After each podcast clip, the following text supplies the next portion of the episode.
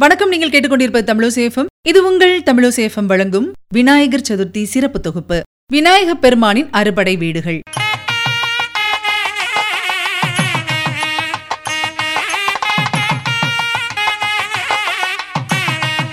அழகு திருமுருகனுக்கு மட்டும் கிடையாது அவருடைய அண்ணனாக இருக்கக்கூடிய விநாயகப் பெருமானுக்கும் அறுபடை வீடுகள் இருக்கின்றன. இந்த அறுபடை வீடுகள் எதெல்லாம் அப்படிங்கறதா இப்ப பார்க்க போறோம். முதல் அறுபடை வீடு எங்க இருக்குது அப்படின்னு பாத்தீங்கன்னா பஞ்சபூத திருத்தலங்களில் அக்னிக்குரிய தலமான திருவண்ணாமலையில இருக்குது. இந்த ஆலயத்துக்கு பெயர் என்ன அப்படின்னு பாத்தீங்கன்னா அல்லல் போம் விநாயகர் ஆலயம். திருவண்ணாமலையாரை தரிசிக்க செல்லும் பக்தர்கள் இந்த விநாயகரையும் வழிபட்டால் துன்பம் அகலும் அப்படிங்கிறது நம்பிக்கை. இந்த தலம் தான் பிள்ளையாருடைய முதல் படை வீடு.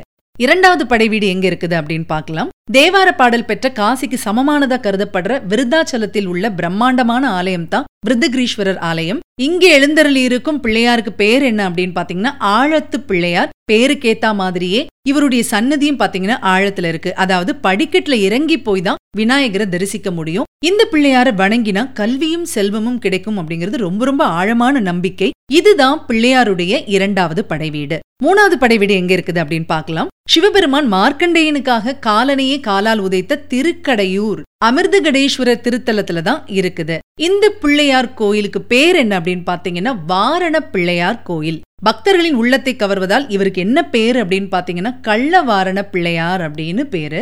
இந்த பிள்ளையார வழிபட்ட ஆரோக்கியத்தையும் ஆயுளையும் அடையலாம். இதுதான் பிள்ளையாரோட மூணாவது படைவீடு நான்காவது படைவீடு எங்க இருக்குது அப்படின்னு பாத்துடலாம் இப்போ. அப்பரும் சம்பந்தரும் பாடிய திருத்தலமான மதுரை மீனாட்சி அம்மன் ஆலயத்துல எழுந்தொருள் இருக்கக்கூடியவர் தான் சித்தி விநாயகர். அம்மன் சன்னதிக்குள்ள நுழையும் போதே சித்தி விநாயகரை தரிசிக்க முடியும். மணிவாசகர் பாண்டிய மன்னனுக்காக குதிரை வாங்க போனப்போ இவரை வணங்கிட்டு தான் போயிருக்காரு அப்படின்னு சொல்லி திருவிளையாடல் புராணம் சொல்லுது. மூர்த்தி சிறிதானாலும் கீர்த்தி பெரிதான இந்த சித்தி விநாயகரை வணங்கினால் எடுத்த காரியம் சித்தியாகும் அப்படிங்கிறது நம்பிக்கை. இதுதான் நான்காவது படைவீடு பிள்ளையாருக்கு. அடுத்ததா அஞ்சாவது படைவீடு பிள்ளையார்பட்டி கற்பக விநாயகர் ஆலயம் தான் விநாயக பெருமானின் மிக பிரம்மாண்டமான ஆலயமாக கருதப்படுறதுதான் இந்த பிள்ளையார்பட்டி கற்பக விநாயகர் ஆலயம். இந்துக்களோட புனித தலமாக விளங்கக்கூடிய காசியில் துண்டிராச விநாயகர் அப்படின்னு சொல்லி ஒரு விநாயகர் எழுந்தருளி இருக்கிறாரு. எல்லா பேர்களை பெற்றாலும் நிறைவா நமக்கு தேவைப்படுறது என்னது அப்படின்னு பாத்தீங்கன்னா வீடு பேரு தான் இது கொடுக்கிறவர் தான் காசி துண்டிராச கணபதி. அங்க போய் வழிபட முடியாதவங்க சிவலிங்கத்தை கையில வச்சு பூஜை பண்ணக்கூடிய பிள்ளையார்பட்டி கற்பக விநாயகரை வணங்கினாலே போதும் அப்படின்னு சொல்றாங்க. காசிக்கு போன பலன் இதனால கிடைக்குமா?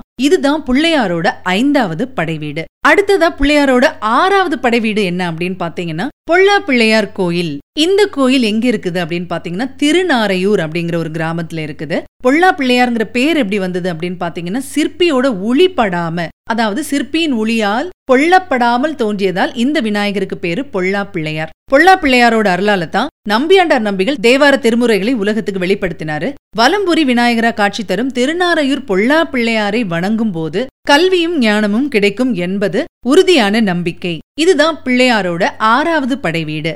ஆக பிள்ளையாருக்கு அப்படின்னு சொல்லி ஆறு படை வீடுகள் இருக்குது. இந்த ஆறு படை வீடுகளையும் தரிசித்து விநாயகரின் திருவருளை பெறுவோம் அப்படின்னு சொல்லிட்டு விடைபெற மீண்டும் அடுத்த நிகழ்ச்சியில் சந்திக்கிறேன். அதுவரையில் உங்களிடமிருந்து விடைபெற்றுக் கொள்வோர் உங்கள் அன்பின் முனைவர் ரத்னமாலா புருஸ். தொடர்ந்து இணைந்திருங்கள். இது உங்கள் தமிழ் சேஃபும். இது எட்டு திக்கும் எதிரொலிக்கட்டும்.